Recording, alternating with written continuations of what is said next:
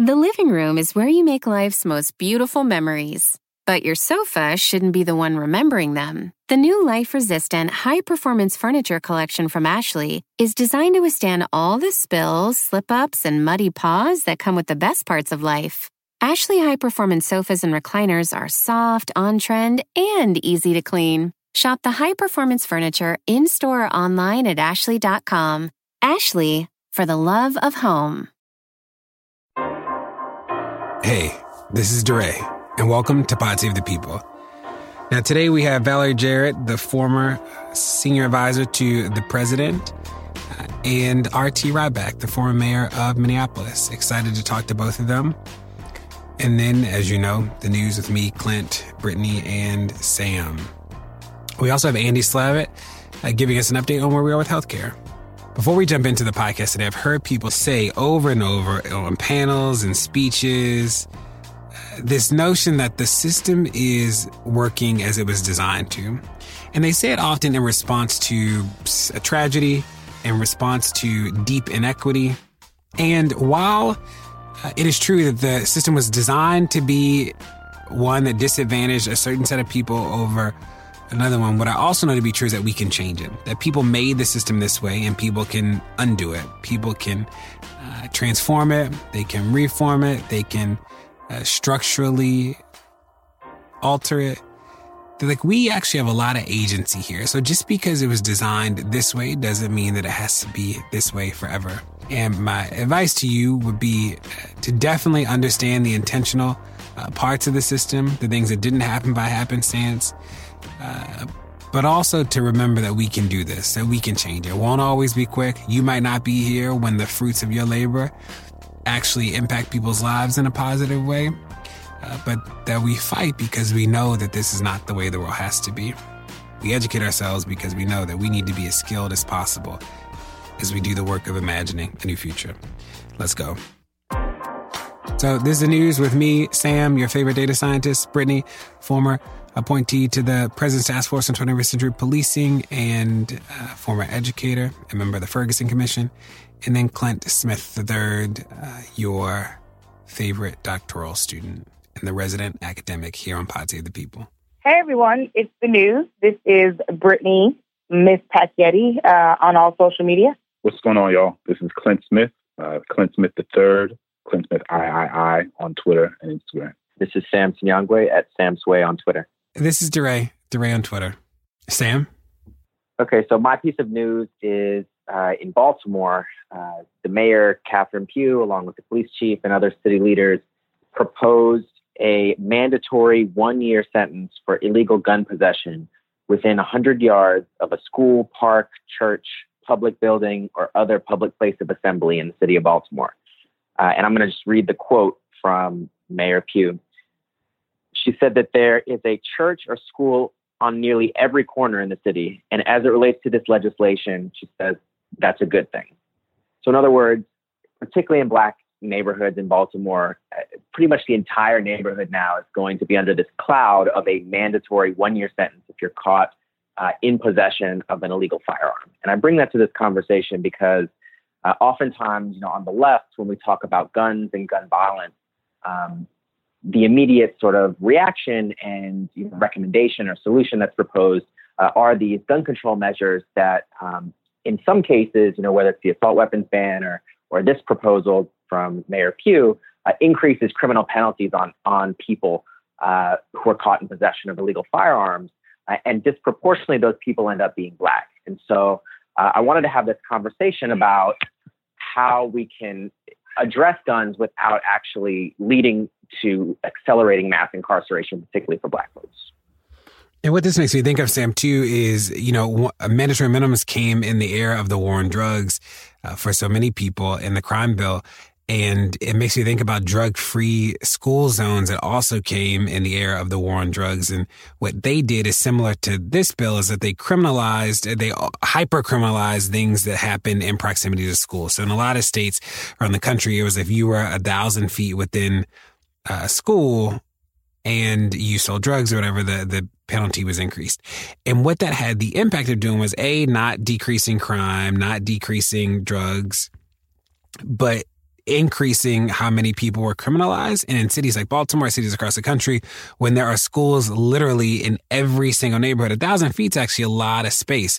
So you've just casted a net over low income neighborhoods uh, in a way that the data is actually proven does not lead to the desired result that people claim that they're putting these things in place for. I think it does help uh, the public feel like something is happening. So like in absence of the a plan around safety, right? We know that making sure that people have access to jobs, yeah, making sure that people have education and resources is actually something that can decrease crime. Uh, but in the absence of a plan that gets us there, like things like mandatory minimums, things like drug free school zones sound like fixes, even if the outcome doesn't lead to them. And something that this makes me think about is uh, this book, Ghettoside, uh, by Jill Leovy, I believe is how you pronounce her name. And essentially, the argument of the book, she's a reporter out of LA, and she talks about uh, the the incredibly high homicide rates um, in Los Angeles, and and she's uh, reported on that for many many years. And what she finds is that what happens is that part of the reason the homicide rates are so high uh, is because while we often have this discourse of policing in Black communities being one of over policing. Uh, in some ways, actually, what happens in Black communities is this idea of under policing, uh, because so many of these things are going unsolved. And so, what happens is that communities and, and gangs and people engaged in violence in these communities feel like they have to take uh, take measures upon themselves in order to get some sort of uh, retribution or some sort of justice for for things that have been done against them, because the police in these communities uh, deprioritize the lives of Black folks in ways that they would never for more affluent white communities, right? So, another piece of news that I think is really important to pay attention to um, that I didn't know was that 2016 was, in fact, the deadliest year for environmental activists around the world. On average, there were four land activists killed in each week of 2016. Um, like I said, making it the blood, bloodiest year on record the Guardian, in partnership with an organization called Global Witness, which is a human rights watchdog group, um, have partnered to be tracking um, these deaths, um, and they simply amount to um, uh, police repression, uh, activist repression, um, and murder because people are standing up to defend um, their culture, standing up to defend natural resources, standing up to defend the survival of their people and of their country um, and to ensure that, that this world can continue to feed its children. And I think this is really important because what we know to be true is that you can't disentangle the conversation around environmental justice from the sort of contemporary debates around public policy that we have. And I'm thinking specifically about the current healthcare bill that, you know, at the moment might look like it's dead, but with Mitch McConnell, you uh, you're never sure. And as long as the Republicans have both the House and the Senate, we have to continue to be wary. Uh, but you know, we can't have conversations about pre-existing conditions without also talking about the conditions in Black and Brown and poor communities that lead to people having certain medical conditions in the first place. And that oftentimes a lot of these, uh, the sort of disparate health outcomes that we see between uh, Black folks and Brown folks and poor folks um, and their white counterparts is is based on the environmental conditions in which people live. And so I think it's important that we continue to hold those two things together uh, as we consider the sort of contemporary political debate around our healthcare system. You know, it reminds me of the fact that, you know, as we're talking about people defending the environment and, and the people whose lands, you know, these, these have always been, right, indigenous peoples, um, and how many things we still, you know, in terms of Western culture, um, you know, still doesn't understand and, and still could learn from so many people from the biodiversity, you know, in the Amazon and so many areas across the world um, and that that's all getting sort of cleared away and destroyed um, for you know the corporate profits and for powering sort of this this engine um, that is in, in fact polluting um, much of the earth. And so, like, how do we uh, continue to defend and, and, stand up for people who are on the front lines, protecting the environment, protecting indigenous groups um, whose lands these are, because we need to actually you know, there's so much we can learn in terms of curing diseases, in terms of so many other uh, you know ways of life and, and interacting and, and culture and language. And so, you know, all of that is so essential. Um, and you never know, you know, how, when that is actually going to come into play and be so essential, you know, if something ever happens. Um, so I think, you know, it's incredibly important the work that, that they're doing and the sacrifice that they're making. It does also remind me that there are people all across the world working on a set of issues around equity uh, that don't make the mainstream. And I think about for so many people, it wasn't until uh, the pipeline protests and no DAPL protests here in in America that people started to understand Latin activism in, in the popular media.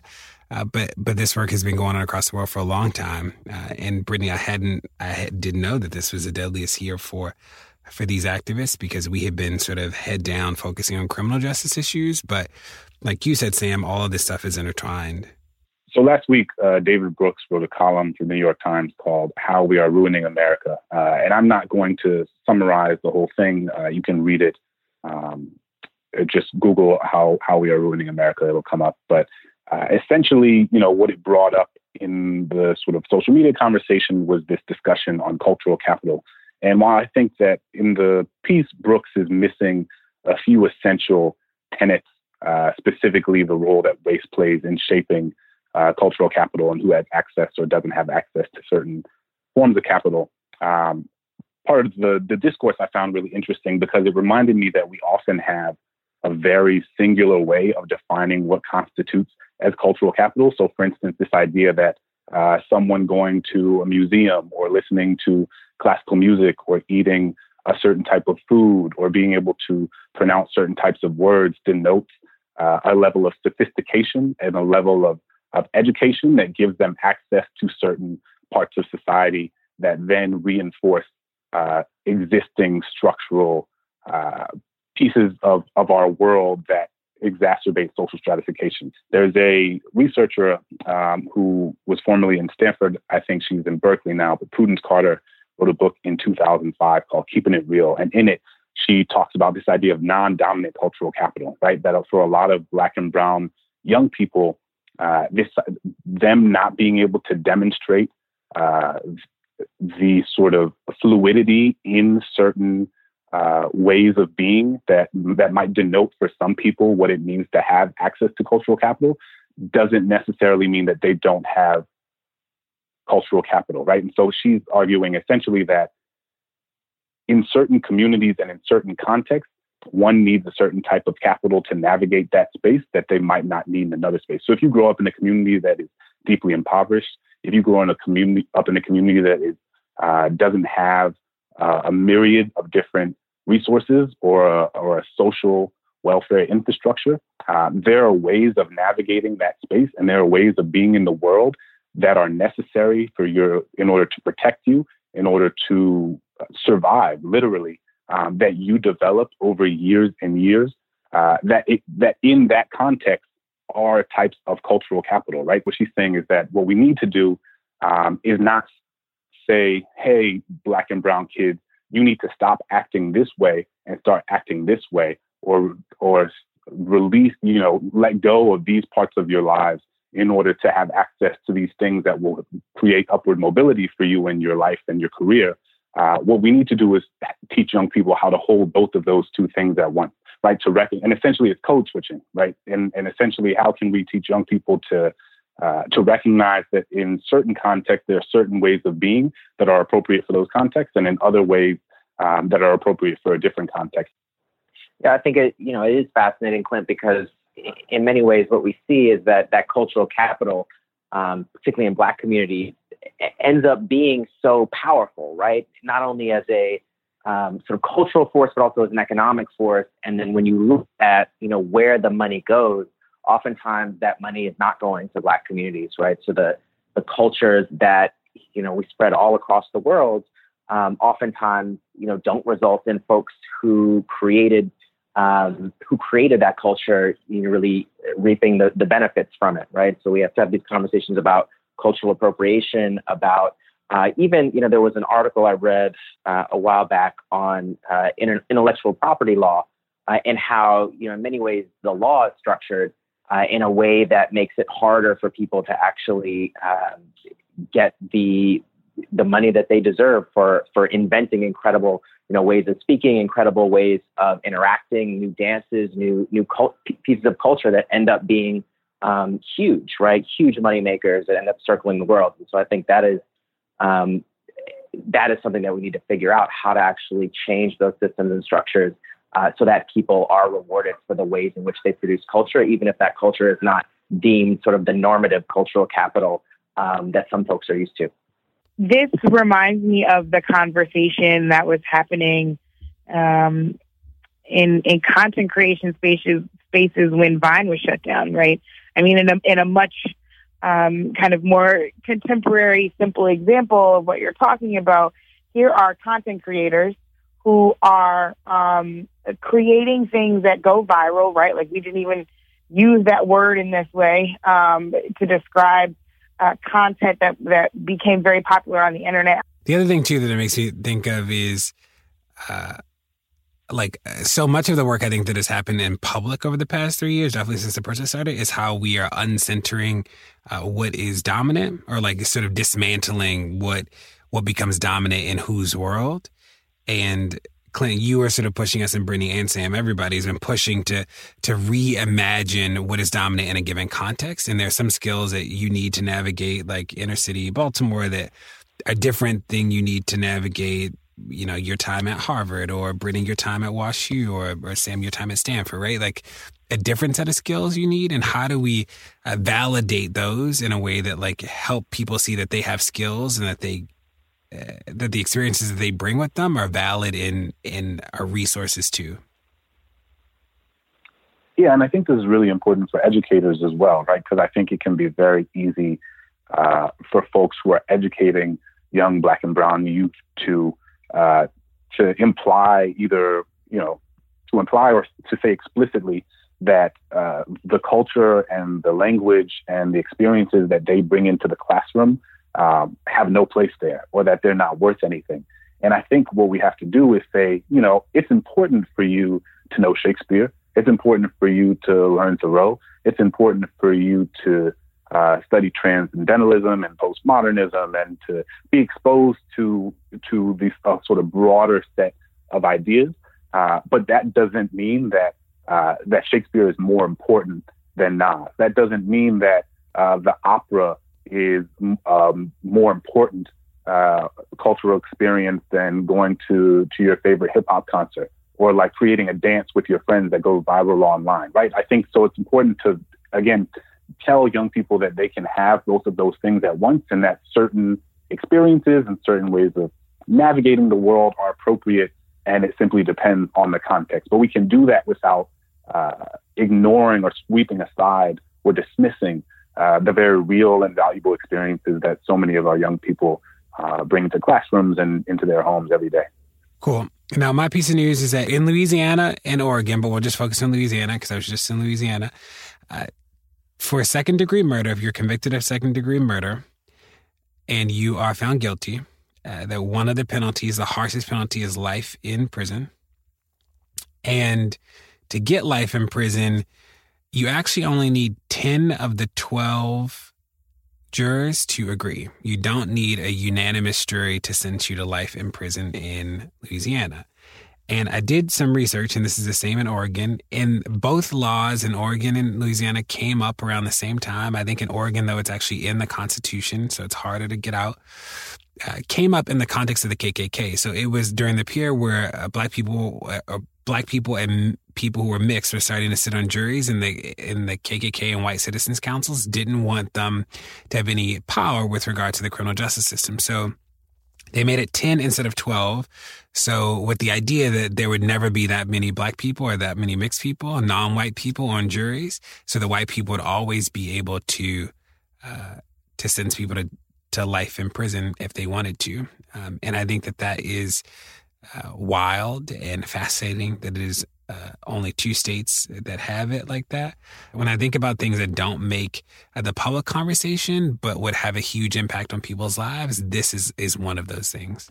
So this is fascinating in, in a couple ways. One is, you know, the legacy of it. You know, as you said, DeRay, you know, these laws came about in a, in a period of time that um, was really the, the imposition of Jim Crow.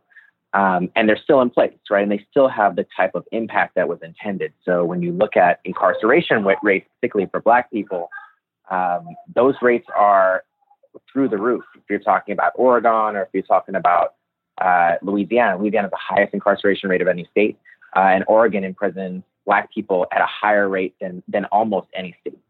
Um, and and you know you can trace that directly back uh, to the types of decisions that were made um, by the people who really helped impose Jim Crow in those states um, following Reconstruction. It also reminds me of you know when we look at state after state, particularly in the South, but you know, you know as you can see with Oregon, not only in the South, um, some of those Jim Crow laws are still in place, and not only in, in Louisiana, but also like in Florida, for example. You know, the Constitution, the Florida Constitution of 1868, you know, enacted right after abolition of slavery. And, you know, literally that Constitution includes the provision that disenfranchises Black people. Um, it disenfranchises folks with felony convictions permanently, which leads to one in four Black people today being disenfranchised. So there are these laws that are still in place. They still have an incredible uh, incredibly harsh uh, effect on our lives today. And you know, these are Jim Crow laws, and they they're still in place. Yeah, I've talked about before how I think the idea of life without parole is is completely ludicrous. I mean, I think the idea that we put human beings in cages for the rest of their lives and give them no opportunity uh, to ever get out is is completely misaligned with any notion of justice that I believe in. Uh, I think that if people stepped, you know, DeRay, you were talking about how you uh, went and visited a prison, uh, you, you, know, earlier today or, or yesterday. Um, the feeling of being inside a prison reinforces the the sort of agency that is stripped away from people and the idea that like there are a certain group of people inside of that space who will never leave that space. And I don't think we really ground the conversation in that often enough. It is putting human beings in a cage, and in the case of life without parole, saying you will never, ever get out. You know, Bryan Stevenson talks about um, slavery never having ended, but it merely evolving into the very kinds of things we're talking about right now. This reminds me, Clint, of what we talked about a couple of weeks ago about if we have the courage to actually envision a world without prisons, how we would have to value people differently, how we would be forced to rehabilitate people differently, how we would be forced to have different conversations about safety for everything from victims of gun violence to victims of abuse. Um, I think that it's a necessary conversation because the notion that we can simply throw people away um, is something that we should all be disturbed by. And yet, because we have been so ingrained in the idea that safety is locking people up and throwing away the key, um, it's it's a much harder conversation to have. And and and I will say, um, especially as a woman, that, that I do find that conversation challenging. There's certain crimes that I am more willing to contemplate not seeing a great deal of jail time or any jail time at all versus other crimes. Um, when I think of crimes of sexual abuse, domestic abuse, um, crimes against children, um, murder, it is much harder to um, to actually discuss that concept and yet, I think that if we don't push ourselves to talk about what a world without jails and a world without walls could really look like, we're not actually going to advance beyond the kind of incremental or minuscule changes we've been making, um, if we've been making those changes at all, because as has already been shared, a lot of these laws are, are quite old and still remain on the books. That's the news. Andy Slavitt, former head of Obamacare for the past three years, is here to give us an update on healthcare. Andy, what is going on with healthcare? Well, DeRay, you always have your podcast on a very busy night, and tonight uh, was the night that the Senate finally came to grips with the fact that it doesn't have the votes to pass to repeal the ACA in its current form. So, what is what's the new plan? So, the new plan is that the Trump team and Senate leadership met. They just came out with a statement which says that they're now going to bring to the floor what's known as a repeal and delay.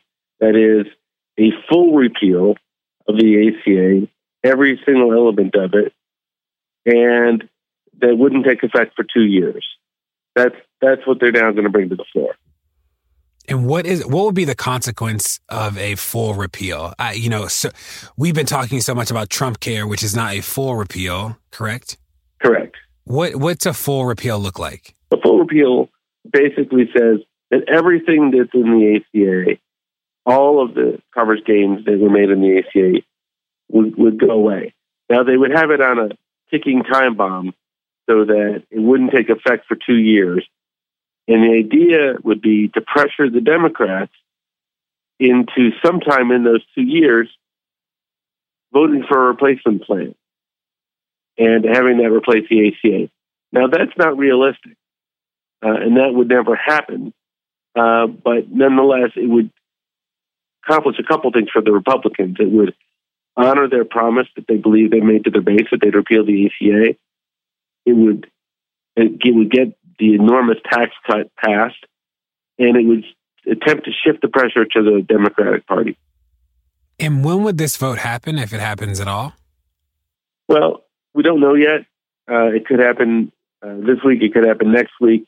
But I think what is uh, is also really important is that the people who have been doing such a good job getting us to the point where we've gotten to right now make it really plain and clear that that this is just unacceptable. And I believe that most, I would believe that many Republicans know that this is unacceptable. Many Republicans have gone on record to saying this is unacceptable. Um, but I think it's it's critical that people not take today as a victory, take it as progress, but not as complete victory. Uh, it's time to finish the job by making sure Congress knows that this is not acceptable. And isn't it true that some of the Republicans who wouldn't support Trump Care weren't supporting it because it wasn't actually harsh enough, that it wasn't repealing enough? That's exactly right, DeRay. In fact, the two votes that came tonight to say the no votes against Trump Care actually came from senators that were more conservative, that felt that that Trump Care wasn't doing enough to end coverage and reduce cost. That is so wild. So, what should we be looking forward to this week and, and early next week? I think right now, the most important thing is that there is no let up. Um, we're so close. We're so close to sending the message that you can't just willy nilly take away health care for millions of Americans. Uh, but remember, right now, as we're talking, there are men sitting around the White House, and I do mean men, who have as their goal still to end Medicaid and to take health care away from millions of people. And they have a lot of tools. In fact, even if they don't succeed in Congress, there's a lot of things that they can do just using administrative powers of the office, executive uh, executive privileges that can take away care from people. So the next few days are going to be incredibly important to, I think, in my mind, put a final defeat on the legislative process.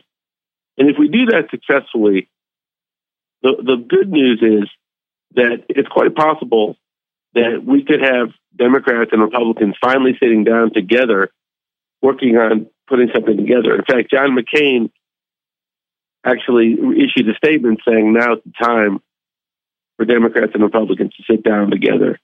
And so, out of this, that's the kind of thing we ought to be encouraging.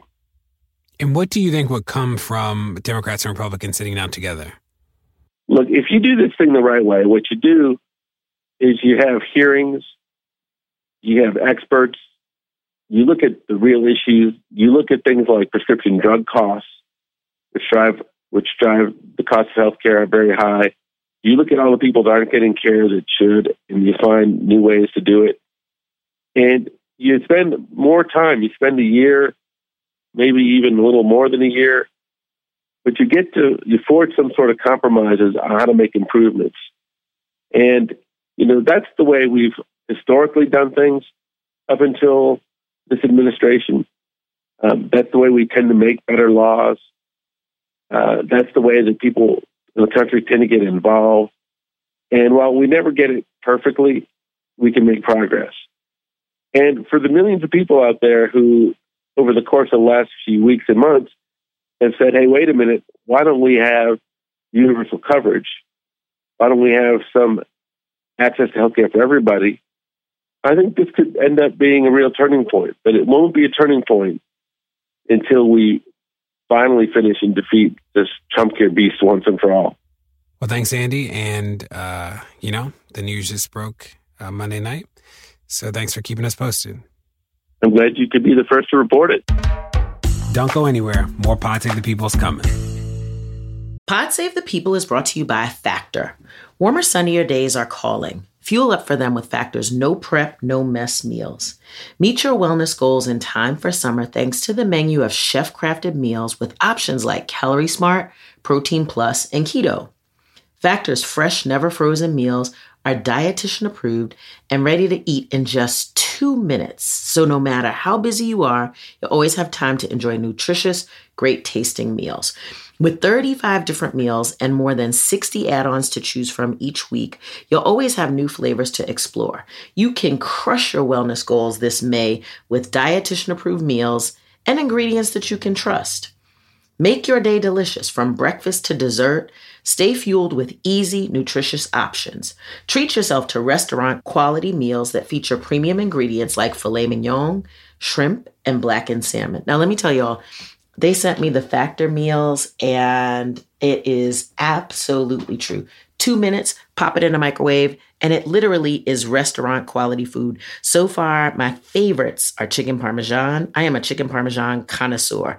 This stuff is good. It has broccoli and tomatoes, and it is creamy and amazing. Mmm, yum. So easy to throw it in the microwave and have a good meal. I'm saving money. I'm not eating out at restaurants so much.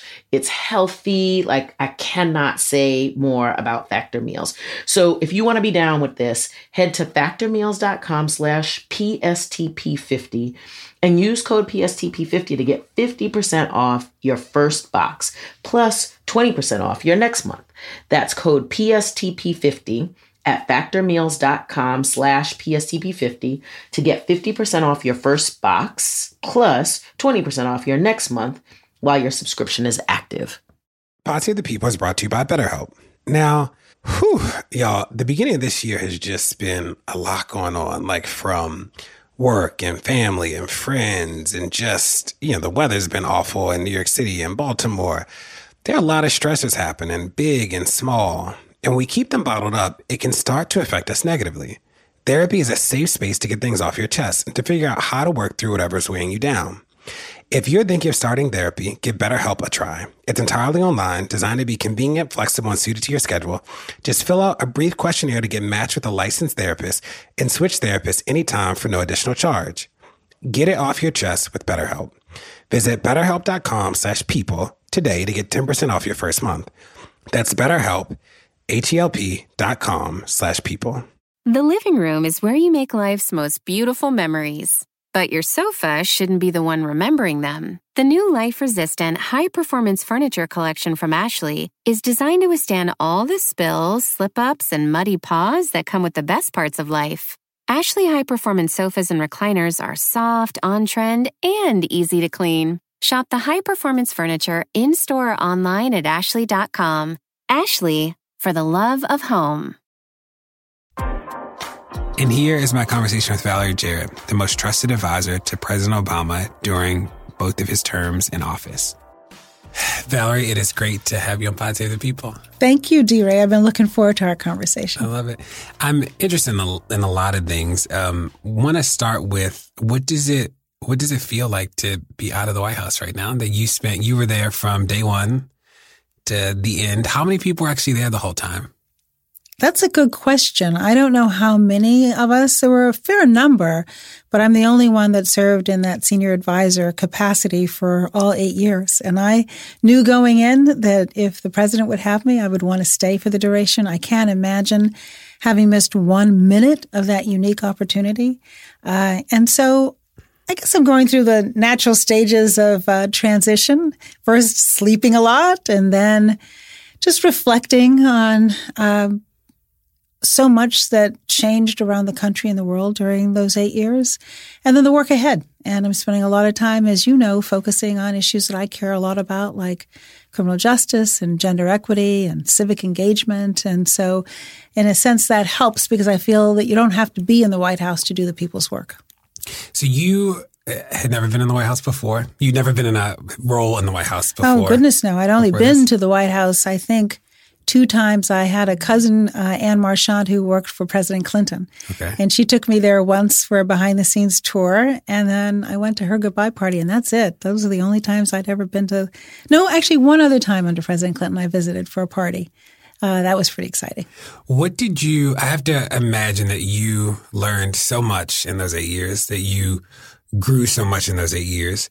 Uh, what are some things that you learned that you just didn't know before? Either about the way systems work, about issues that you were like, wow, I didn't know this was, I, I had no clue the scale of this issue was this issue or, or the power of the presidency. Well, that's a big question. So lots in terms of the nuts and bolts. I had spent a lot of time working with the federal government from my positions at state and local government in Chicago. And so I'd seen it in a sense as the recipient of federal funds and had a lot of problems with how the federal government was organized. But I didn't just probably appreciate just how complicated the bureaucracy is um, until uh, joining the administration. I think I thought that uh, the president of the United States would have the ability to really drive Congress in a way that, as you know, the Republicans in Congress made up their mind very early on that they weren't going to work with us. And I was um, remarkably disappointed with how hard it was to motivate them to try to put their short term political interests to the side and really focus on what was best for the country, particularly if you think, DeRay, of everything that was happening in our country when President Obama took office. The banks were on the verge of collapse. We were losing 750, 800,000 jobs a month. Millions of people were losing their homes. People were seeing their retirement savings evaporate overnight. And so when we heard that Senator McConnell said like his number one issue was to make sure that President Obama didn't get reelected, I thought, well, Really? Of all the things that we have on our plate, both domestically and on the foreign policy stage, how could that possibly be? And it took me a while to really appreciate that um, short termism that you see here in Washington all too often. To so many of us, you are like the we saw you as like the friend in chief, the advisor in chief in the White House, the the confidant. Um, what what was your day? What did that what did that look like? What exactly was it that I did with my day, huh? Yeah. Well, we started the day with uh, senior staff meetings with Denis McDonough, the chief of staff, and his predecessors, a small group of senior team. And then we would have a bigger meeting with the senior team and really talk about what was happening in the course of the day, what our events for the day would be, what the president was trying to accomplish for that week, uh, as well as some long range planning. And then I would meet with my teams and really say, these are the marching orders. These are the hot button issues that we have to attend to. Uh, and then what I loved about my day is, is that I, was such a broad range of people who I had a chance to meet with uh, and a whole host of policy topics. And so no one day was like another day. And how did your relationship with President Obama change over time? I have to imagine that both of you being new to such different roles. Him as president of the United States, you as senior advisor, you there from the beginning, him obviously there from the beginning. Uh, that you both had to face a set of issues that, that were new, a set of challenges that were new, a set of people and experiences. So how did that relationship change over time or grow or get tested? It's a good question. So first of all, I met uh, the president and first lady 26 years ago. So we go back to 1991. In fact, July of 1991. I met them when I was trying to recruit then Michelle Robinson to come and join me in the mayor's office in Chicago. And she was so impressive. And I looked at her as she was such an old soul. She asked such smart questions in the interview. And I made her a job offer basically on the spot. And so wisely, she said she wanted to think about it. And then she and I were talking a few days later, and she said, My fiance doesn't think this is such a good idea. So I'm like, Well, who's your fiance? and so she said, Well, his name is Barack Obama. He started his career as a, political, as a community organizer. And he may disagree with Mayor Daley. And then where does that put us? And so he was wondering if you'd have dinner with us. So the three of us had dinner. And I raise that because I think the longevity of our relationship um, as it is in all relationships, means that by the time we got here, it had been tested. It had endured this, the length of time. I, you know, I remember when they married, and my daughter was, I think, like six when they met she's 31 now. And I remember when their children were born and all of our different career paths that we've taken, his various uh, campaigns for office. And so we knew each other really well and we trusted each other. We respected each other. We loved one another. And I think that that's the solid, the solidification of that relationship happened before we came here. And so that made this change a lot easier. I will, will say I teased him when he offered me the job because I said, well, I've been the older one and the mentor. And now you're saying I have to work for you. And he said, well, I am going to be the president of the United States. So how bad could that be? Um, uh, but I, sh- I share this with you and your audience. It feels like it's just you and I chatting, but out your audience as well you never know how someone's going to be in a position until they're in it, particularly something new. And I had complete confidence that he had the integrity and the rigor and the intellect and the compassion and empathy to be a really great president. But it wasn't until we were actually in the White House and I saw him in action that I really began to have this full appreciation for his ability to stay singularly focused on you, the American people, and to take that long view and to be able to go through an enormous amount of scrutiny and criticism and challenge to get to that kind of true north. And he just never disappointed me. Didn't mean we always agreed on every single issue. You shouldn't. And he encouraged people to push back and come up with new ideas. And part of what he created as a manager was a safe space where everybody on the team could express themselves. But I always knew he never lost that focus. And I was um, really impressed with his groundedness and his ability to take all that incoming. And part of being a leader is you got to take a lot of pain and recognize that your pain pales in comparison to the people you're trying to help. If you had uh, four more years, or two more years, or three more years, uh, what would you have liked to do? Yeah. Well, we ask ourselves that a lot. And I will say one of uh, President Obama's strategies, which was a good one, is at the beginning of each term, he really did map out this is what I want to get done. Really, every two years, he would write on a piece of paper, these are the priorities, and let's put them in order and let's keep focused on that. You've got to respond to a lot of incoming, but let's not lose sight of what we want to try to get done. And so at the end, you look back quite naturally and you say, what was the work unfinished? I think the uh, two biggest pieces of business for me personally were uh, criminal justice reform because we had so much bipartisan support. I think when we left, we had counted about 80 votes in the Senate to reduce mandatory minimum sentences for nonviolent drug offenders. And everybody across the political spectrum understood that our, our current system is inhumane and that you could be smart on crime, but not, um, not lose sight of the goal, which is to keep as many people out of the system as possible, make sure that they have a good education and job and opportunities. And if they do get caught up and they earn a second chance, give them the tools to have a successful second chance and make sure they have whatever it is that they need and then give them a job.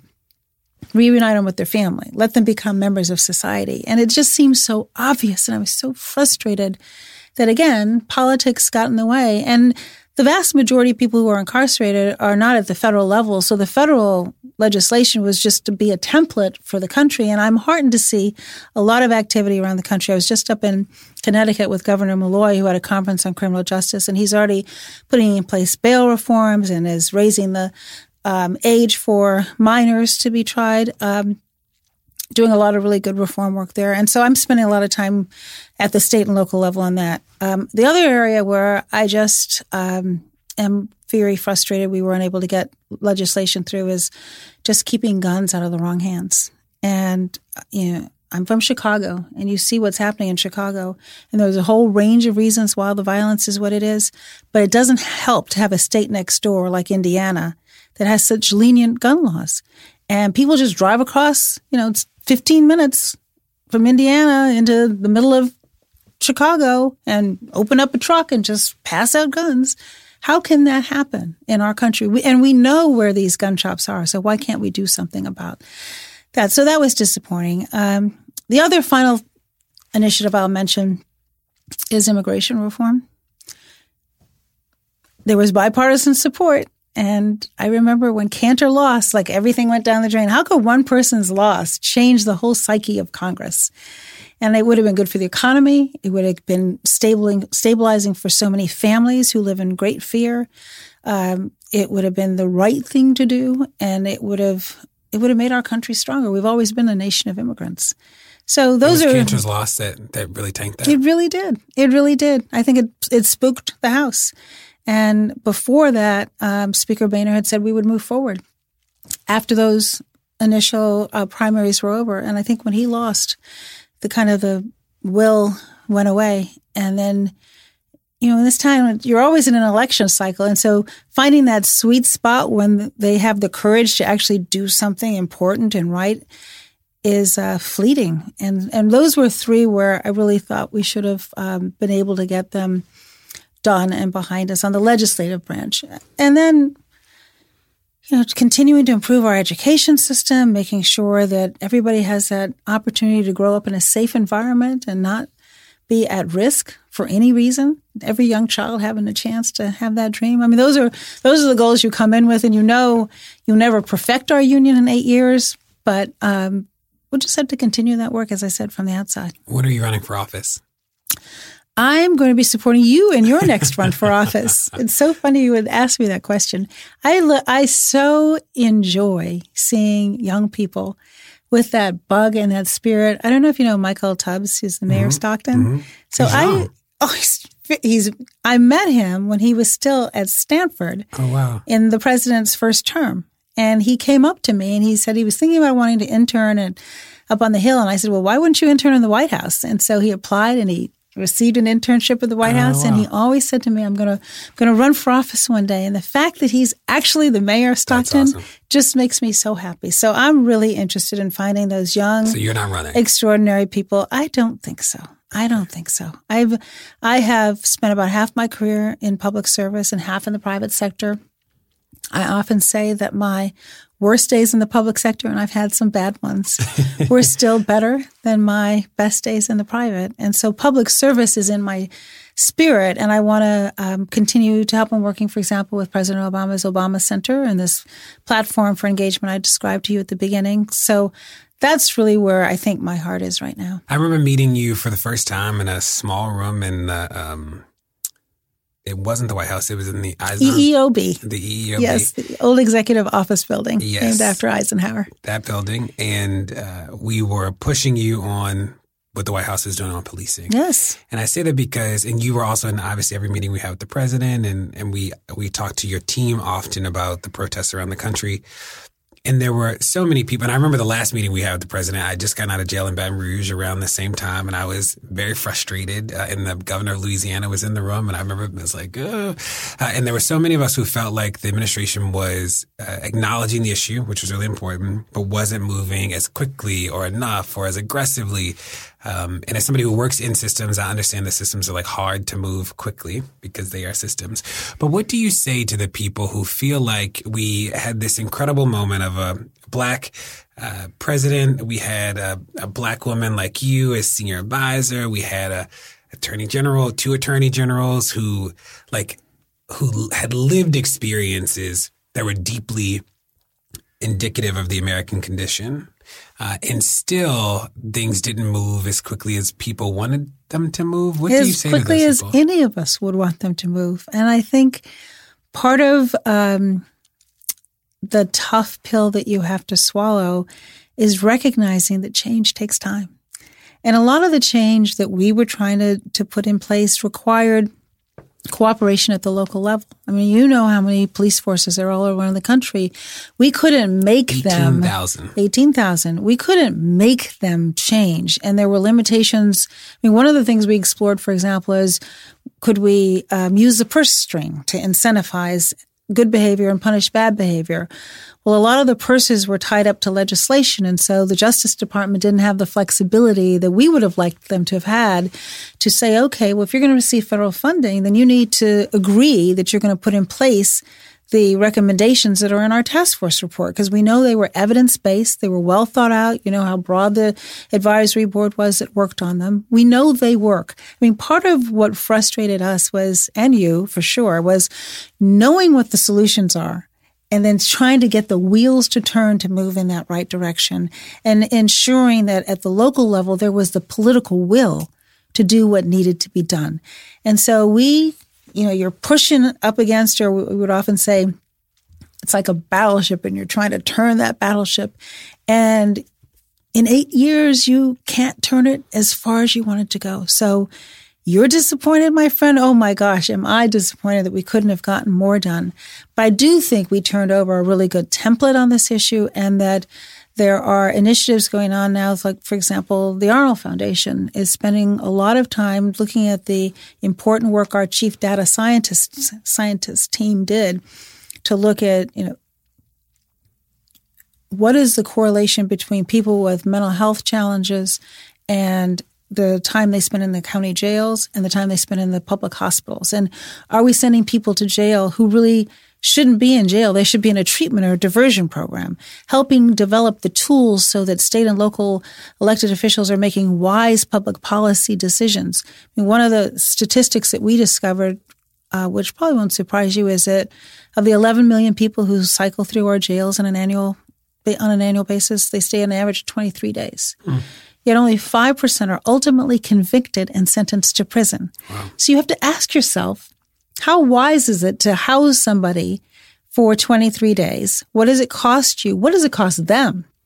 They lose their job, they're a single mom, they lose custody of their kids. I mean, what are the familial consequences, the societal consequences of those 23 days when if only five are going to ultimately get convicted and sentenced on, we need bail reform. And so I think a lot of that important work is going to continue to happen around the country. And so did we accomplish everything we wanted to do? Absolutely not. But did we provide some very meaningful templates and evidence based examples of what does work? Sure. I mean, my brother's keeper came out of a tragedy that came after Trayvon Martin and then the George Zimmerman verdict. And President Obama said we should all do some soul searching and figure out why can't a young black boy walk down the street and be safe. You know, ask ourselves some questions. You can't change that outcome with a law or a program or a regulation. It's a culture change. And that takes more time than I wish it took, but it happens. Did you see the the videos that went viral of the police killing people, like Laquan McDonald? of course, I did. Chicago I watched and- Laquan McDonald. It, you know, I'll tell you, it took me, I want to say, at least a, over a day before I could watch it after it was public. And I knew I had to. I felt a responsibility to watch it, but I knew what it would do to me. And then I saw it over and over and over again. And I will tell you, every time I've seen it, I feel like it was the first time. So, sure, I've watched all of those. Did you share those with the president? Oh, he saw them. Of course, he saw them. Yeah, we all watched them. I mean, you you can't not watch something like that. And I think that a lot of conversations about this internally and externally. I think there were a lot of people who were um, so stunned. And then there were a lot of people who were horrified, but not stunned. Right? My guess is you were horrified, but, but not stunned. But not stunned. Yeah. And I think a lot of people have been lulled into this false sense of um, post racialism. But we talk a lot about you know the talk that every black family has with their sons. I can't tell you how many people have come up to me who weren't black who said, "I didn't know about the talk," and I said, "Well, because we don't talk about the talk outside of the black community because it's it's embarrassing." It's, I mean, why should we have to tell our boys that they have to behave differently, right, than anyone else? But we do. And the fact that that's now out and we're talking about it more openly, I think is a good thing.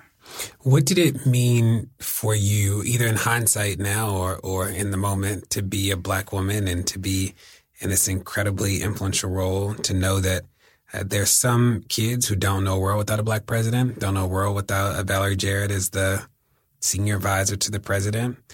Um, what? How do you process what I would think is both the responsibility of that, the weight of that, the sort of honor of that, maybe the fear of that? All of the above. Whenever you're a first, there's Were you the added. first black woman senior advisor? Yes. Now, I will say um, Condi Rice was national security advisor, which obviously a very senior position, but first senior advisor, yes. Uh, and same, obviously, first black president. So you feel a certain level of responsibility that you don't you don't want to mess it up because you don't want to make it harder on the second or the third or the fourth. Uh, but it's also just an honor and something that you know you're gonna if you have the if you have that gold ring, you want to make the best of every single day. And I woke up every day terrified, knowing I'm old enough to know that eight years is short and it could have been four. And so making sure that every single day we did something to be a force for good and trying really hard to be a role model to uh, not just little black girls out there, but for everybody so that they would get used to seeing people who look like us in these positions of great responsibility. Um, somebody shared with me that their uh, four year old drew a picture of Secretary Clinton. This is in the campaign and colored her brown. And the mom said, well, well, why did you color her brown? And the little girl said, we have to be brown to be president. It's great. Isn't that a great story? And I just thought this generation that grew up just is going to think this is perfectly normal. You all are not in office anymore, and people are uh, frustrated and nervous and afraid and um, about so many losing so many things, right? Like healthcare, uh, the Muslim ban, right? There are all these things. Criminal are happening. justice. Criminal justice. You all ran on a campaign based on hope and uh, this idea that we have not yet seen the best days of the country. Uh, there is so much fear in these moments. What do you tell people who look at you or who call you or who tweet you and say, like, what can I do? Why should I keep fighting? Well, because I say change was never easy in our country. Go ask John Lewis what it was like walking across that Edmund Pettus Bridge. I mean, change was has always been brutal, and the reason why is is that the people who are invested in the status quo do not want to let go. They have financial reasons or they have social reasons or cultural reasons for why they don't want to see change happen. And the only way it happens is when the American people get engaged and push. And people have to recognize, and it's harder, I can say this to you since I'm so much older than you, but your generation is used to things happening very fast because that's the way it's been. The technology revolution has transformed our society in 10 years. And so you think that's how things go. Things always take a long time. And what you have to hope is on your watch, and I mean your watch as a citizen, not just while you're in the White House, is, is that you do the best you can to move the baton down the road and then you hand that baton off to the next generation. And so I tell people that my optimism is still very strong. When I travel around the country and I talk to Americans of all walks of life, there are so many people who are doing extraordinary things, ordinary people doing extraordinary things. And that gives me hope. And the question is just how can we motivate them and help them understand how to have a bigger impact? And again, that's the toolbox that we want to create. And so I say this is no time to grow weary. This is no time to let your fear or your frustration or your anger um, deflate you. It should motivate you. But people, I, I want to really be so firm with you on this. People cannot be faint at heart. Change is always hard. And you just, you have to get up every day and you have to just don't, don't let them win by wearing us down. We cannot do that. Do you think that we'll ever get reparations or, or something akin to a systemic correction to intentional systemic wrongdoing targeted to marginalized people? I am pessimistic about that. Look, we couldn't get Congress to just appropriate enough money so every child could have a quality early childhood education. We spend all this money on our prisons and we can't make sure that children, all children get off to the right start where we know that every dollar we spend on early childhood education saves us $7 down the line. I mean, there's a direct evidence-based correlation between that investment. So, so I tend to think that if we could fix the school system, um, I'm confident we can compete. I'm confident that we could be entrepreneurial. And I think that I also think a factor that we don't talk enough about, but that I do, I do try to emphasize is in this global marketplace, diversity is a strength.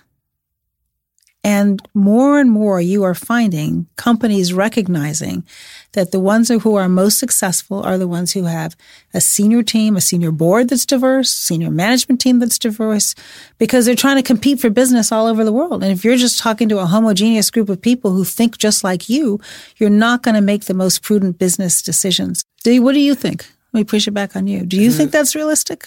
I think it, you know, it is uh, the the trauma that was intentional with regard to race is just so clear, right? As you know and I know, right? So redlining to Tuskegee to enslavement, like it's not. This isn't something we have to like dig really deep to be like, wow, this happened and it was a part of a plan. The harm was done intentionally. Oh, right? Oh, absolutely, absolutely. But but to get people to think that they have a responsibility to remedy that today.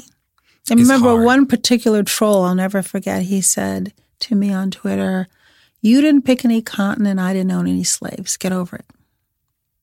Yeah. That's horrendous. That is why. But there are people out there who feel that way. And so the question is, in light of that, what are the what are the levers we have to level the existing playing field? And it, what it means is that there are going to be some adults out there who don't get their fair share or their fair opportunity. And I think about reparations, I think the word is a lightning rod for people, but at, at, the core, it's this idea of acknowledgement and repair. And I think that I am, I still believe that we can figure out acknowledgement and repair at scale. Maybe not, maybe the federal level is a real challenge, but the local and state level. Well, and I think, you know, there are certainly enough local elected officials who recognize the inequities of our system. And that's what we're really talking about here is inequity. And, and some of it is historic inequity. Some of it is present day inequity.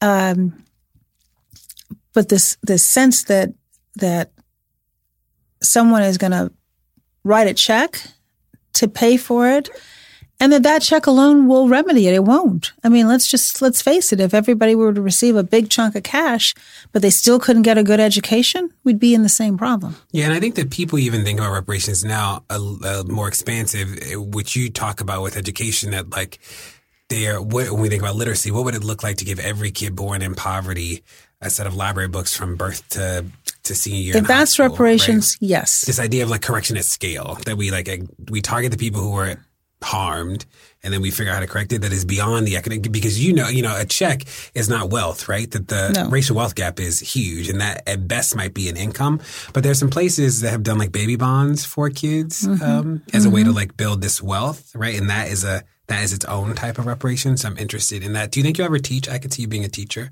i could easily teach uh, yeah i love spending time I'm with sure young you've been offered a teaching job. Are you just I laying low been. until you? You know what? I'm taking my time. I announced today I'm going to write a book. Okay. Yeah, and you have a so title? no, not yet.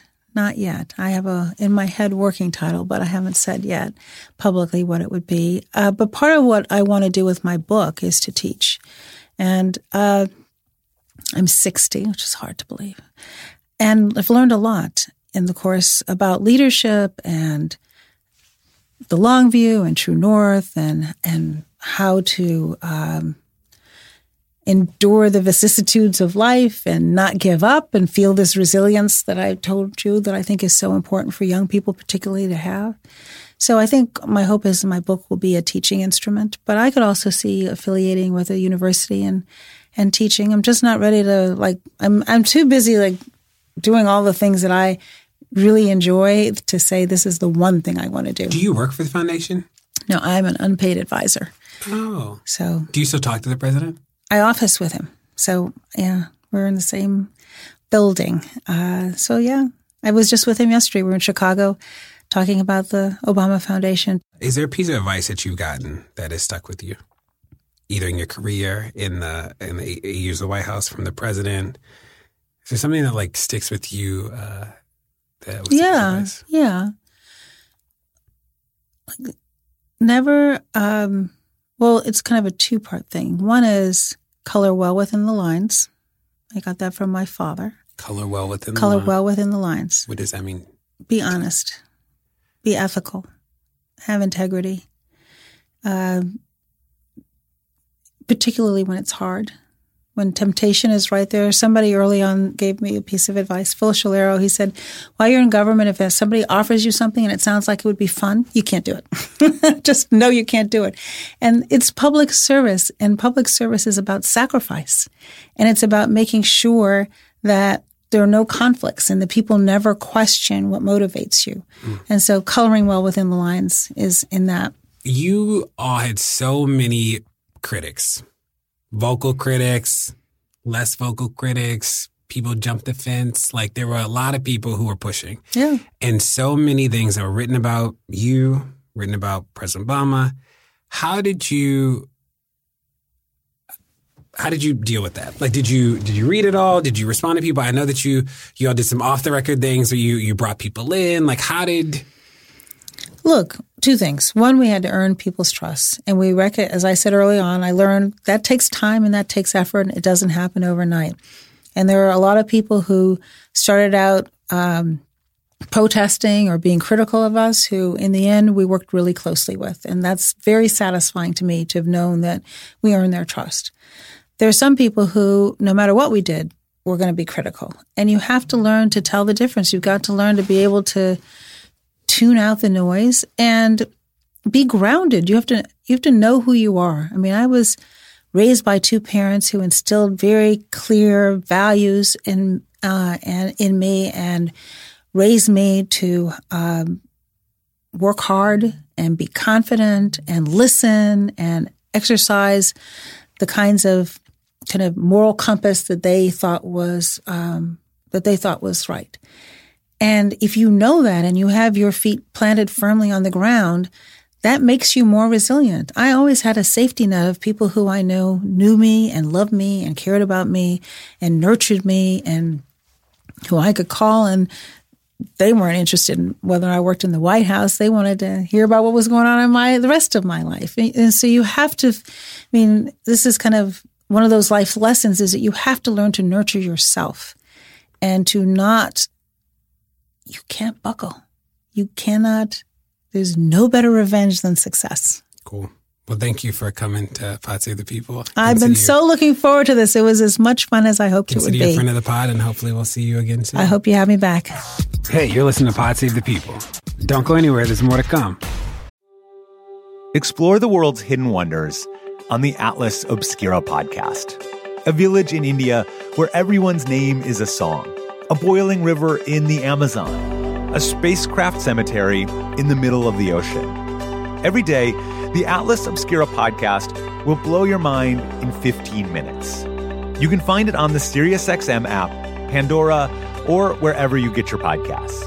And don't forget to follow the show so you never miss an episode. The living room is where you make life's most beautiful memories. But your sofa shouldn't be the one remembering them. The new life resistant, high performance furniture collection from Ashley is designed to withstand all the spills, slip ups, and muddy paws that come with the best parts of life. Ashley high performance sofas and recliners are soft, on trend, and easy to clean. Shop the high performance furniture in store or online at Ashley.com. Ashley, for the love of home. Hey everyone, it's Ted from Consumer Cellular, the guy in the orange sweater, and this is your wake up call. If you're paying too much for wireless service, you don't have to keep having that nightmare. Consumer Cellular has the same fast, reliable coverage as the leading carriers for up to half the cost. So why keep spending more than you have to? Seriously, wake up and call 1 888 freedom or visit consumercellular.com. Savings based on cost of consumer cellular single line 1, 5, and 10 gig data plans with unlimited talk and text compared to lowest cost single line postpaid unlimited talk, text, and data plans offered by T Mobile and Verizon January 2024. And now my conversation with R.T. Rybak, the former mayor of Minneapolis. R.T. Rybak, America's mayor. Thank you for being on Pod Save the People. America's washed up mayor, but I'm, uh, I'm proud to take the term. How long were you mayor of Minneapolis? Uh, 12 years. Uh, in mayor terms, you measure it in dog years, so it was a lot longer than that. But uh, but it was wonderful. And you were not term limited. You chose not to run again. Right. And uh, I was um, after as I was approaching sort of the end of it, I was uh, the 12th year. I was really, really focused on the biggest issue I thought in my community, which is equity. And the biggest piece of that was education equity. And so uh, I was going to run for fourth term and be all about close the achievement gap. But uh, I realized that when you're a mayor, bridges collapse, tornadoes hit, cops do things that create controversy, all this kind of stuff.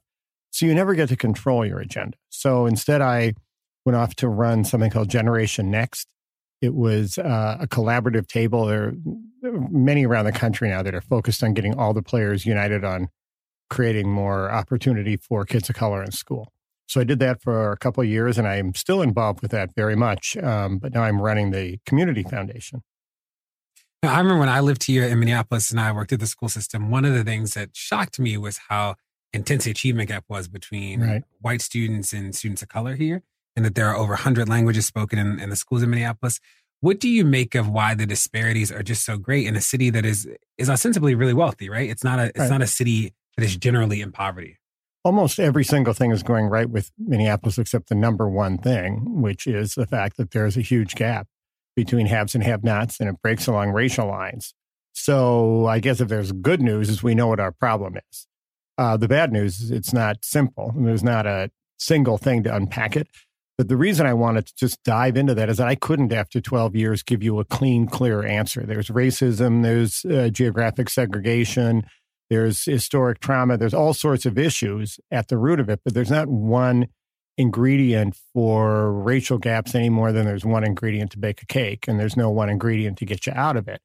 So what we did with um, with schools is really get superintendents and foundations and families and everything together and kind of really peel back the onion. So we dive into early childhood and look at what is the best spot we can intervene and literacy and math and all of that. And so created this battle plan, if you will, public private uh, plan. And and we're making some progress. Um, you know, it's never fast enough uh, for me.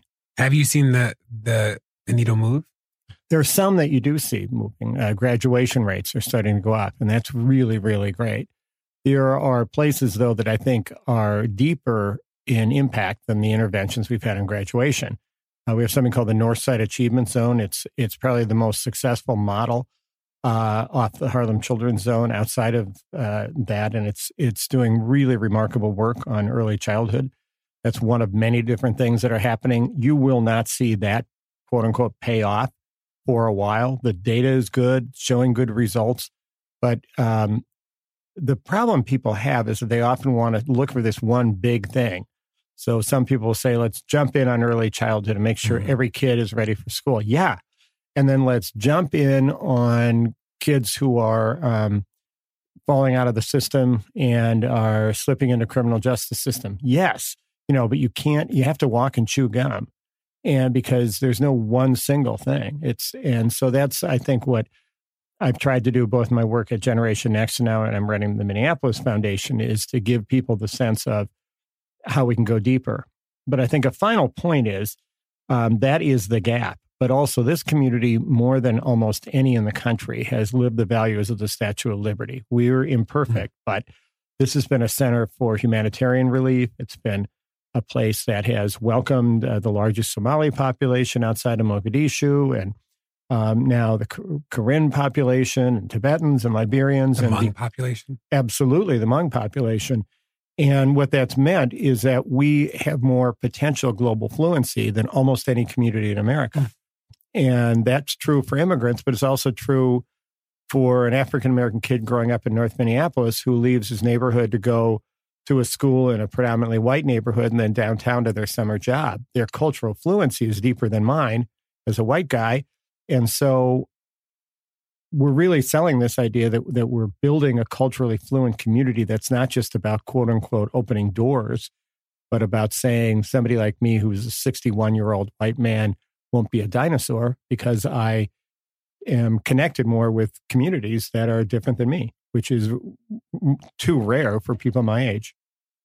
How about somebody recognized you walking by? It did it? Oh, okay. she like she like did a double take. Yeah. Um, it's kind of like being the mascot in town. You know, twins, bear, and what? So up mayor. There was recently a measles outbreak in in Minneapolis, one of the largest in the history of Minnesota, and uh, notable because we had all but eradicated measles in America in the early 2000s. Why do you think, what, what do you make of that?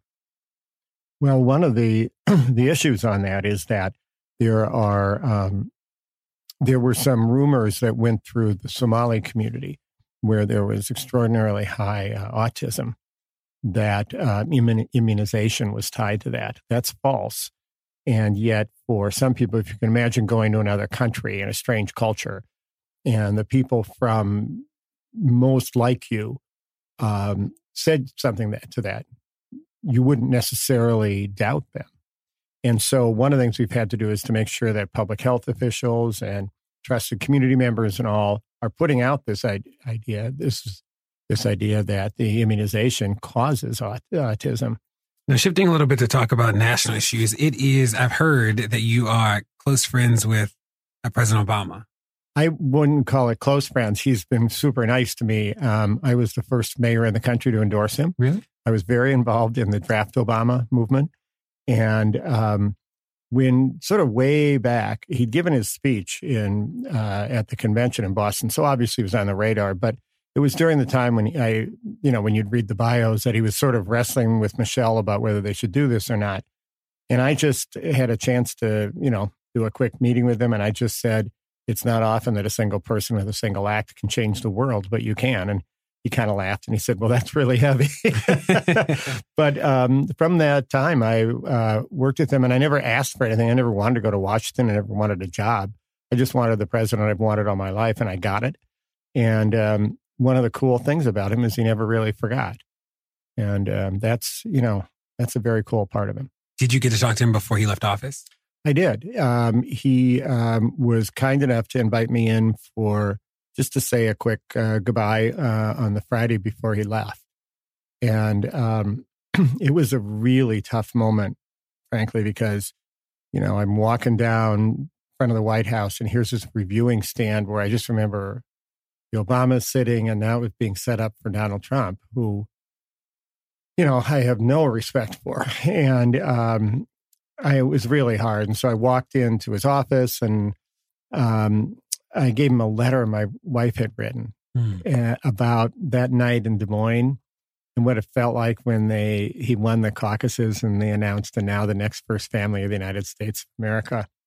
And um, I was overwhelmed at the time, but when I told him then right as he's leaving office, I just lost it because I just felt so hopeless, you know, having gone by this reviewing stand for Trump and all this. And he just like grabbed me on the shoulder and said, real intently, we are not done.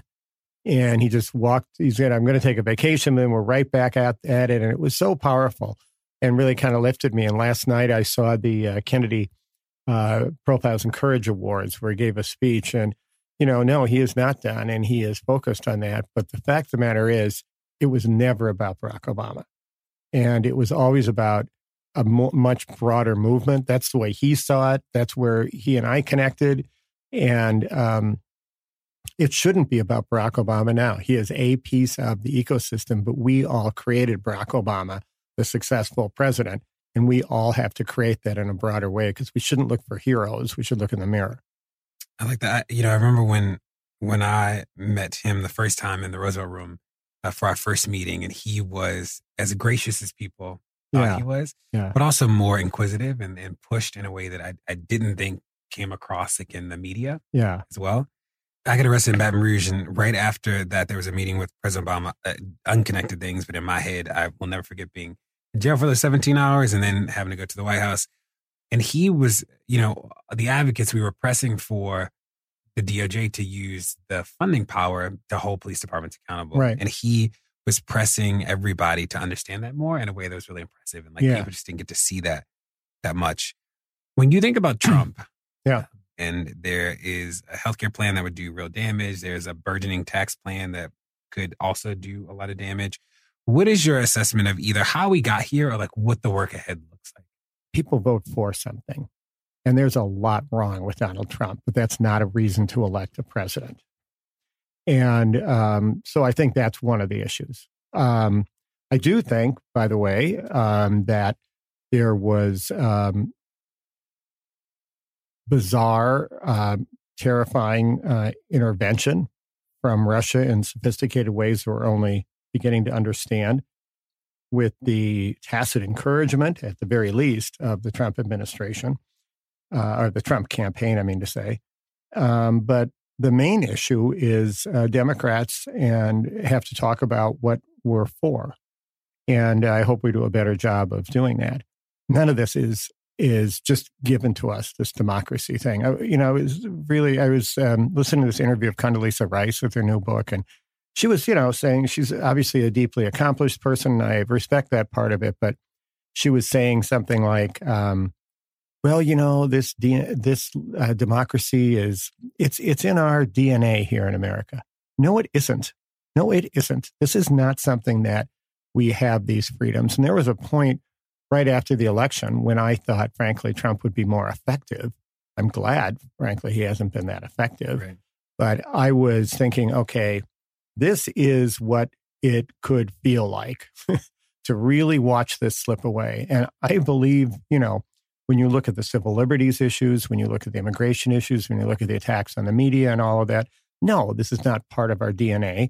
And yes, you have to fight for it. And we shouldn't convince people that somehow this will all go away because we magically are Americans and magically we have democracy.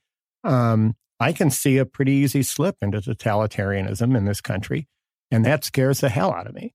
There's a lot of people that I know that I talk to that I'm around who have given up on the party because they feel like the party has given up on them, right? That they voted their entire lives and they went to the meetings and they da da da da da, and like the world is still the place that it is for them. What what do you say to those people? Well, I should give some context. You know, I um, one of the things that Obama asked me to do was to be vice chair of the Democratic National Committee, and I wound up being the whistleblower on Debbie Wasserman Schultz, who I thought, by the way, when we go through some of the reasons why that campaign was lost, I think she deserved a lot of blame, frankly. But so I'm not a person who gravitates necessarily to a party, and I didn't get my party's endorsement to my third term as mayor. But with that said, with that said, the, the the history of this period of time in the United States is not about two parties abandoning people. It's about two parties with two different philosophies, and one of them was captured by a group of extremists who took the most extreme ideology possible and uh, hijacked the Republican Party. The Democratic Party um, had the majorities in the White House and Congress for um, two years.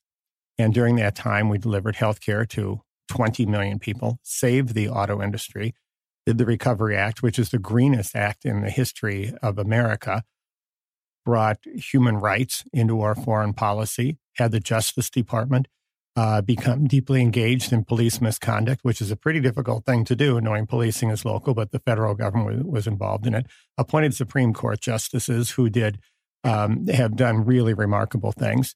And that was in that two year period before the um, the Congress got taken over because they Republicans successfully exploited the health care issue. So it's sort of like saying, "Oh, gee, the wind is blowing at me, so I'm going to give give up on walking." The fact the matter is, we have a choice, and we're in a dogfight for the values of this country. So I don't ask people to march in lockstep to people. I ask them to be deeply disruptive within systems and outside of systems. But the fact of the matter is, people who just said, oh, pox on all their houses, I won't vote in the election, are complicit in the fact that right now Donald Trump is taking actions that means the Latino kid who's in school today is not positive whether dad's going to be home at night. Are they complicit? Though? Or so yeah. people people push and say that they why participate in the system that has not worked for them? Well, I get that. If all of us can lead lives that are comfortably um, that are comfortable with uh, changes being put in by those who are participating in the governance of the country, there's a, there's an authority that we've collectively chosen to be the federal government. We own that. If you choose not to be part of the ownership, that's your prerogative. But the fact of the matter is, somebody's going to own that. So if you're really comfortable with everybody else owning that, especially when you see some of the consequences when certain people take control of that, um, I guess that's your prerogative. But as somebody who shares this planet and this um, country with you, I really ask you to think pretty damn hard about the consequences. I mean, when you think that the Environmental Protection Agency is being taken over, is being purged of people who believe in climate science. Um, so it's you know if um, you know if you live in a in a condominium and you choose to not participate, you can't complain about you can, but but you do have the possibility to control what the place is like. And if you choose not to, um, you're leaving it up to all the other people. And there's some people I don't want it left up to right now. Get that. Donald Trump starts with it. Are there any issues that you? So one of the interesting things about being an activist, especially in the wake of um, the initial protests in Ferguson and Baltimore and so many other cities, I've learned so much about so many topics that I didn't know before, right? So from from welfare, which I thought I understood well, and now I know much what much Right. better, or like mass incarceration or pol- police contracts, things like that. Right. What issues do you think are really important that people that don't make the national headlines? Well, first off, I have to give you and many, many other people tremendous credit for pushing um, people on the issue of police and accountability and culture. Um, it was the toughest thing I had to do as mayor, and it's a hugely important issue. And um, I mean, it's it's. Um, I think the the it's part of this larger issue too, and it even ties to what I was just talking about now. Common ground is incredibly important. What we choose to do together is, I think, why we are civilized people.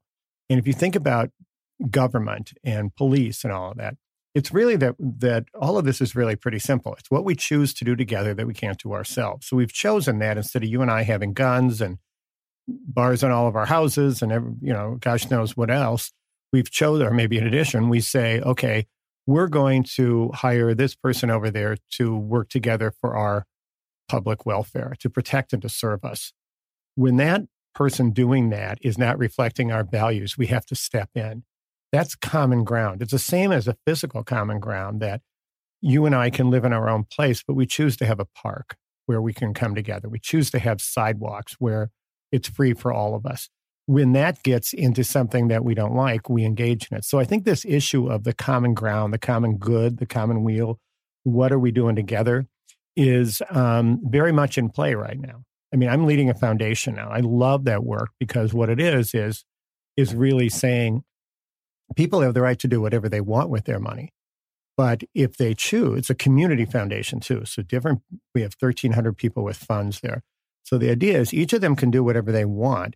But if we go to them with ideas, if we convene them together, if we create a common ground, that makes sense. Not everybody can be putting money into a foundation, but all of us in our own way have the ability to choose to do something larger with our life than our own individual action. And I live in a city where the most beautiful natural urban environment of any city in America. We chose not to have the lakes be privatized or the rivers or the parks, but all of it is common ground. That's un- almost unique in America. And um, it's a wonderful thing, but don't take it for granted. I like that. What? So there are a lot of people who now want to run for office, right? Good. Like, uh, Yeah. who they have gotten the the bug and the itch about being a public servant in, in a formal way. What advice do you have to those people? I would say um, the most important thing to do is to do two things look in the mirror and listen. Look in the mirror means when people will say, and they'll ask me, you know, I'm an experienced politician. You've won some elections. What should I do? What should I do? I say, first off, be exactly who you are. And before everybody comes at you with everything else, you know, like when you were running for mayor in Baltimore, your agenda was super authentic. It didn't look like it came through a factory of some political machine about what you're supposed to say. When people say, What am I supposed to say? I'm saying, You're the only one who can answer that. The beautiful thing right now is authenticity is the best political weapon. And um, Trump is authentic, I guess, but, um, you know, but it, all up and down the political spectrum, the thing that's going away is the free dried politician who seems to be saying what you want. And I just love all the people I see coming out who are running because they're not necessarily doing it for um, to follow the rules. But the listen thing is hard too because I'm not a natural listener. I was a reporter, however, and it really trained me to when um, I find somebody to go still enough that you can hear them, really honestly hear them. So when I door knock the city, because I had no money. I wasn't taking money from people doing business with the city. Nobody gave me a chance. So I just door knocked. And at first I'd, you know, knock, knock and, hey, I'm RT Rybak. And here's, I give him a big pitch and it didn't go anywhere. And then I thought, wait a minute, I've done this before. I was a reporter. I walked up the doors, I listened to people, and then I told their story. So do it again. And so day after day after day after day, I was just going around the city. I wasn't giving speeches. Nobody was paying attention to me. And I just listened and listened, actively listened. And then the, the second part that's important is to tell that story. So if you start as authentically, as this is me, and then you really, really listen, the the wisdom is not you don't have to know everything. You have to know how to access the collected knowledge of people. And what um that makes sense. And I I Was think about for you? it was you know it was something. It was some parts of it were fun. Door knocking was amazing. Yeah. I think that uh that is one of the running for office made me even more committed to the work of nuts and bolts organizing. Right? Yeah, 'Cause that's like yeah. what it is at its heart. Mhm. What is a is a piece of advice that you've gotten over your career uh, that has stuck with you? I would say uh, one that I like is the saying that the world stands aside for those who know where they're going. Hmm. And when you really apply that to a lot of things, there are vacuums that are created all over the place. You know, something where something should happen, and people will say, "Why doesn't someone?" or "Why doesn't this and that?" Own the vacuum. Get jump into the place where there's a vacuum, um, because I think that's important. Well, RT, thanks for being on uh, Pod Save the People today. Well, thanks for doing it, and you're a hugely important voice. So keep talking. I appreciate it. And, And hopefully you will be uh hopefully you'll be back. You're a friend of the pod now. Uh, that's a that's a good thing to be. Well, that's it. Thanks for listening to Pod Save the People. Make sure that you rate it wherever you get your podcast and make sure that you uh, tell a friend to listen to. I'm Roman Mars, host of 99% Invisible. I love the book, The Power Broker, the epic biography of former New York City planner Robert Moses. So I'm breaking it down 100 pages at a time and talking to special guests about why this book matters, like Representative Alexandria Ocasio Cortez. I actually think if it wasn't for Robert Moses, I probably wouldn't have run for Congress. Listen to 99% Invisible's breakdown of The Power Broker every month on the 99% Invisible podcast feed. The living room is where you make life's most beautiful memories. But your sofa shouldn't be the one remembering them. The new life resistant, high performance furniture collection from Ashley is designed to withstand all the spills, slip ups, and muddy paws that come with the best parts of life. Ashley high performance sofas and recliners are soft, on trend, and easy to clean. Shop the high performance furniture in store or online at ashley.com. Ashley, for the love of home.